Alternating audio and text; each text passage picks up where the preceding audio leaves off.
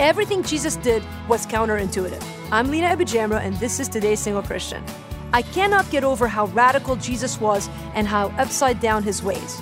In Luke 5:15 and 16, the news about Jesus spread all the more so that crowds of people came to hear him and to be healed of their sickness. You'd think that someone as sought out as Jesus in that season would have eaten it up and lived up into his own fame, but not Jesus. In the very next verse, we're given Jesus' reaction to his exploding platform. Jesus often withdrew to lonely places and prayed. When strategic leadership gurus would tell us to take advantage of our growth momentum, Jesus did the very opposite. He saw his popularity grow and simply stuck to protecting his own soul. Instead of feeding his ego, Jesus cultivated his heart. He knew that only time with the Father was enough to satisfy our deepest longings and give us the strength that we need. For more, visit todaysinglechristian.com.